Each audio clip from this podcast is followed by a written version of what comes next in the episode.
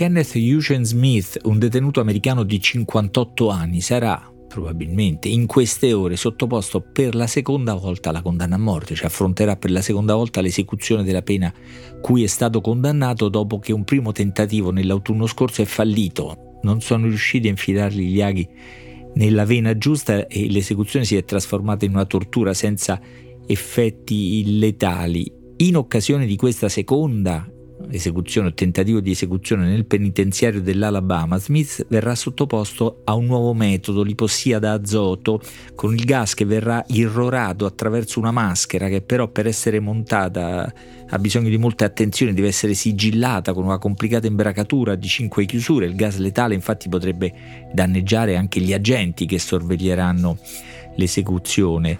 Tutto il metodo non è stato ancora testato, eh, si tratta di una innovazione tecnologica e potrebbe rischiare di non funzionare perfettamente, quindi per esempio di lasciare nel condannato danni neurologici, eh, ictus e altro.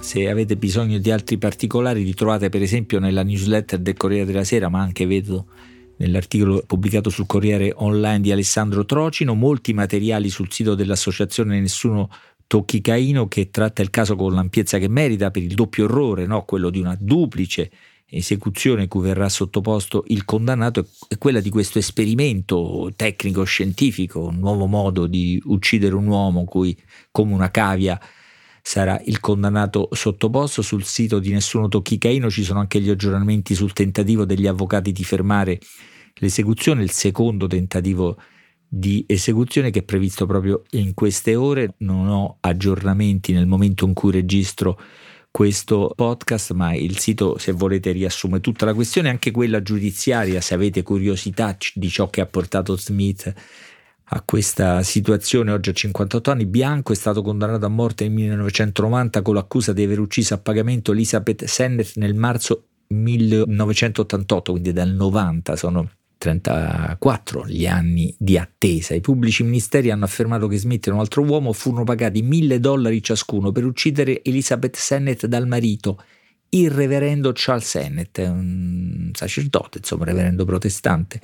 Il mandante, che era fortemente indebitato, voleva riscuotere l'assicurazione, si è suicidato. Il mandante si è suicidato una settimana dopo la morte quando le indagini sull'omicidio hanno iniziato a concentrarsi su di lui. La cosa importante è che Smith, che al processo ha confessato il suo ruolo nel crimine, sostenendo di aver avuto un ruolo minore, è stato condannato all'ergastolo per 10 degli 11 membri della giuria popolare, mentre uno solo voleva che venisse condannato a morte. All'epoca la legge permetteva al giudice che presiedeva il processo di disattendere, per così dire, il voto della giuria, che 10 contro 1 voleva l'ergastolo e non la pena di morte, e condannare lo stesso l'imputato alla morte. La legge dell'Alabama nel frattempo è cambiata, ma sta di fatto che sotto questo cumulo di ferocia e accanimento, di imbroglio giuridico penale, in queste ore viene o verrebbe giustiziato Kenneth Smith.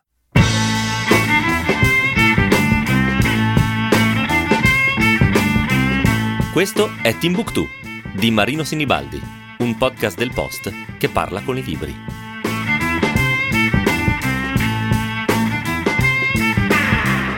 Quello di Kenneth Smith è un caso clamoroso, impossibile da trascurare, stavo per dire da liquidare, invece proprio di questo si tratta, di liquidare un uomo comunque emerge in quanto tale dal silenzio un po' rassegnato, un po' imbarazzato che circonda ormai una pratica, quella della pena di morte che ha ripreso a salire nel mondo. L'ultimo rapporto di Amnesty International che riguarda il 2022 parla di cifre record, diciamo, dal 2017 mai così tante le esecuzioni capitali, 883 quelle praticate in 20 stati, record efferato è quello delle 81 esecuzioni in un solo giorno in Arabia Saudita, ma attenzione, un dato falsato profondamente dal fatto che alcuni paesi, in primo luogo la Cina, non comunicano i loro dati e chissà se li contano almeno i loro condannati, un passaggio che fa un po' accapponare la pelle del rapporto di Amnesty International, parla di migliaia di condanne a morte presumibilmente eseguite in Cina, quindi migliaia contro le 883 del resto eh, del mondo. Dati approssimativi ma significativi, peraltro in questo anno, il 2022, cinque stati hanno ripreso a eseguire condanne a morte, l'Afghanistan, il Kuwait,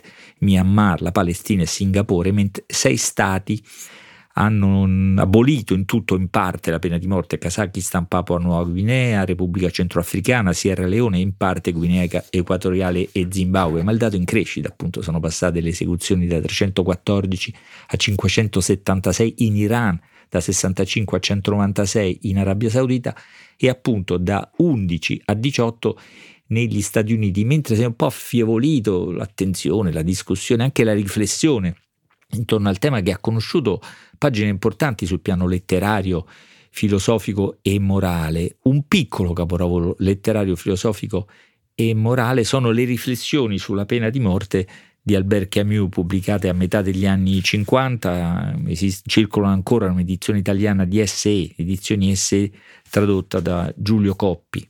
È un libro asciutto, sintetico, persino veloce, nel quale però questo grande scrittore, questo grande pensatore, introduce elementi eh, diversi, filosofici, storici, sociali, psicologici e letterari, ma anche molto personali. E infatti comincia così. Poco prima della guerra del 1914, un assassino che aveva commesso un crimine particolarmente rivoltante e aveva massacrato una famiglia di coloni, compresi i figli, venne condannato a morte ad Algeri. Si trattava di un bracciante che aveva ucciso in una sorta di delirio omicida, ma con l'aggravante di aver derubato le proprie vittime. Il processo suscitò grande scalpore. Generalmente si ritenne che la decapitazione fosse una pena troppo mite per un simile mostro. Questa fu, così mi si disse, anche l'opinione di mio padre, sdegnato soprattutto dall'eccidio dei bambini. Una delle poche cose che so di lui, in ogni caso, è che volle assistere all'esecuzione per la prima volta in vita sua.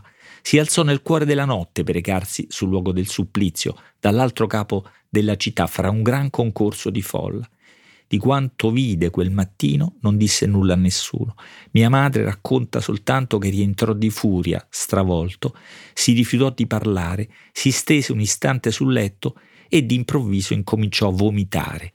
Aveva visto in faccia la realtà che si celava sotto le formule solenni tese a mascherarla. Non pensava più ai bambini massacrati, non poteva più pensare che a quel corpo palpitante sull'asse dove l'avevano gettato per tagliargli il collo.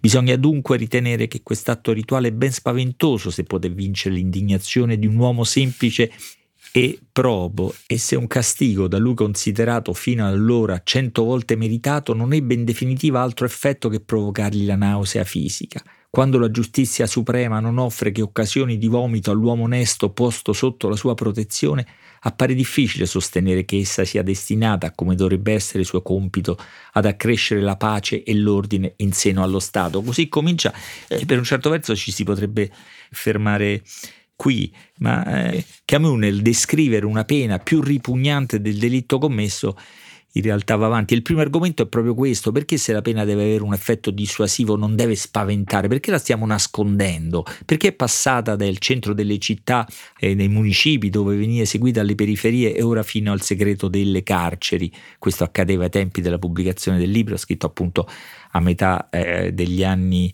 50, c'è da dire che in qualche caso ancora non è così e tutti abbiamo nella mente, penso alle immagini invece di esecuzioni pubbliche, di, eh, ancora esibite, di pene di morte combinate in uno spazio collettivo e funzionare o voler funzionare ancora in quella direzione eh, ma mm, nella realtà della Francia degli anni 50 è, è, è diversa, c'è questo elemento per cui viene quasi nascosta, quasi ad attenuarne l'elemento violento, se dovesse spaventare dovrebbe invece essere esibita questa dimensione e non dovrebbe venire come da secoli accade ridotta alla ferocia persino delle forme materiali. No? Qui viene in mente il dottor Guillotin, l'inventore del più popolare strumento di morte e di terrore che ne vantava non solo la funzione igienica ma anche quella minimamente violenta, tenuamente violenta. Tutt'al più, cito Guillotin, una lieve frescura sul collo. Invece le cronache, le testimonianze terrificanti e allucinanti che Albert Camus raccoglie nel libro dicono di qualcosa di molto diverso a partire appunto da questa immagine de- del padre. Non le ripercorrerò per varie ragioni, ma se vi interessa anche questo lato splatter, diciamo così,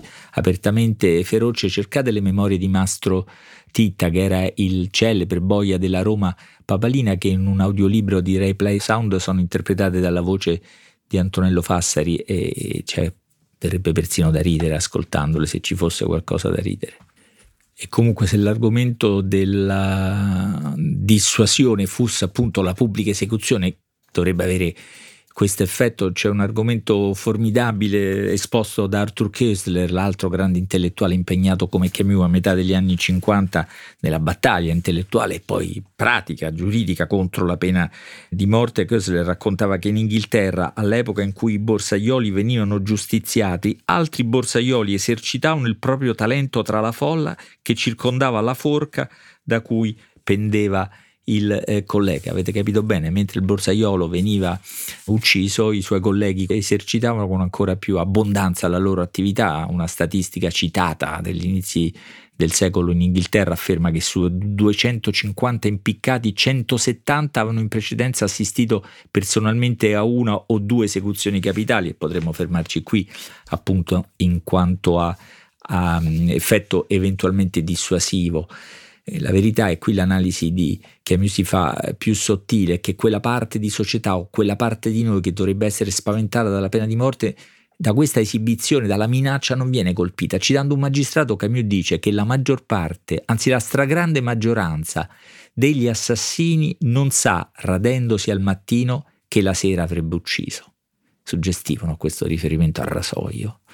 Da grande scrittore anche diciamo il fatto che radersi sono i maschi e nemmeno tutti per la verità. Ma insomma è chiaro l'argomento di Camus, no? Solo ignorando la psicologia umana si può pensare a un decisivo effetto eh, dissuasivo. La pena, per esempio, cito, la pena capitale non può intimidire chi non sa che sta per uccidere, o viceversa, la paura della morte, per quanto grande sia, non è mai stata in grado di contrastare le passioni umane, perché la, la natura umana non è stabile e serena, non è razionale, aggiungo io. Se, sarebbe, dice Camus, magnificamente cito Camus, si tratterebbe in quel caso di una natura morta. Oltre che soffermarsi su tutte le statistiche, tutte che non vedono correlazioni tra la pena di morte, l'aumento della pena di morte, l'instaurazione della pena di morte e la diminuzione dei crimini, usa argomenti più profondi che hanno appunto a che fare con la presenza nell'uomo di un istinto di morte, di distruzione. Ecco, per esempio, l'uomo desidera vivere, ma questo desiderio non domina la totalità dell'uomo, c'è altro. E questo mi sembra particolarmente interessante. E, e, Camus non è contrario alla pena di morte perché l'uomo è buono e non lo merita, invece proprio perché nessuno è completamente innocente, non c'è società in grado di giudicare da questo punto di vista. Sentite per esempio qui, i secoli illuminati volevano sopprimere la pena di morte con il pretesto che l'uomo è fondamentalmente buono. Naturalmente non lo è, è peggiore o migliore. Dopo vent'anni della nostra superba storia, lo, lo, sappiamo bene, scriveva a metà degli anni 50, eh, dopo i campi di concentramento.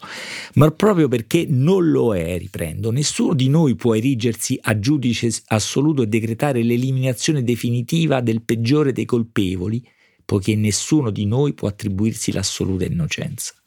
E dunque questo diritto alla vita, che coincide con la possibilità di riscatto, è il diritto naturale di ogni uomo, persino il peggiore. L'ultimo dei delinquenti e il più integro dei giudici si ritrovano qui fianco a fianco, ugualmente infelici e solidali, due aggettivi tipicamente di Camus, infelici e solidali del tema cruciale per Camus della nostra responsabilità, della responsabilità di ciascuno e di tutti, ma anche della nostra libertà, dei limiti della nostra libertà, che nel caso del delitto diventano particolarmente problematici ogni volta che si affrontano le ragioni, per esempio delle radici storiche, biografiche, personali, ma anche biochimiche o neurologiche, la famosa e inafferrabile capacità o incapacità di intendere e di volere, ma sul tema della responsabilità, oltre a alcune argomentazioni molto profonde, Camus ne presenta una più concreta e meno filosofica, diciamo così, un'osservazione che fonda su cifre e testimonianze inoppugnabili, assolutamente, però vi consegno così pronto alle vostre reazioni. Lo Stato che semina alcol non può stupirsi di raccogliere delitti. Mi fermo qui da questo punto di vista, ho già usato troppo nascondendomi dietro Camus. Camus non rifiuta nessuna obiezione, compresa quella fondamentale, che naturalmente gli viene rivolta, no? il più accanito abolizionista della pena di morte, se avendo un'arma a portata di mano si trovasse all'improvviso di fronte a degli assassini in procinto di uccidergli il padre, la madre o il migliore amico, cosa farebbe? Naturalmente, risponde fermamente, freddamente Camus, il più accanito abolizionista sparerebbe su quell'assassino senza togliere nulla alle sue ragioni in difesa dell'abolizione. A me sembra perfetto. E perché? Perché? Perché una volta demolite le ragioni civili della pena di morte, tutte quelle che ha affrontato, la riduce a quello che è, una pura vendetta, applicazione della legge del taglione, ma argomenta Camus non è nemmeno così. Ecco, qui è particolarmente efficace perché una morte lungamente protratta e premeditata, no? i lunghi anni di detenzione nei bracci della morte, I abbiamo calcolato 33, se ricordo bene, se ho calcolato bene, di Kenneth Smith. Cosa sono? L'organizzazione scientifica, burocratica, tecnica, i regolamenti trasformano la pena di morte in qualcosa di diverso. Dice Camus, l'esecuzione capitale non è semplicemente la morte, è tanto diversa nella propria essenza della privazione della vita quanto lo è il campo di concentramento dal carcere. La differenza che c'è tra un campo di concentramento e un carcere. Il testo continua, è pieno di argomenti diversi, la dimensione religiosa, per esempio, ma al cuore di tutte queste argomentazioni, queste riflessioni filosofiche, storiche, morali, c'è un'idea dell'individuo e un'idea del potere della società, che è il cuore un po' degli argomenti di Camus, no? che qui diventa persino enfatico. Bisogna proclamare nei principi e nelle istituzioni che la persona umana è al di sopra dello Stato, la persona umana è al di sopra dello Stato. Questo è un principio al quale le istituzioni si dovrebbero adeguare con tutte le loro pratiche, comprese le più feroci o efferate. Argomenti diversi, dicevo, filosofici, memorie e emozioni però, come quella originaria, il vomito e la nausea del padre di fronte a un'esecuzione capitale. Non so voi, ma sono in fondo le stesse reazioni con cui seguo in queste ore la vicenda delle esecuzioni di un prigioniero cavia in un carcere dell'Alabama. Scrivete a timbuktu.it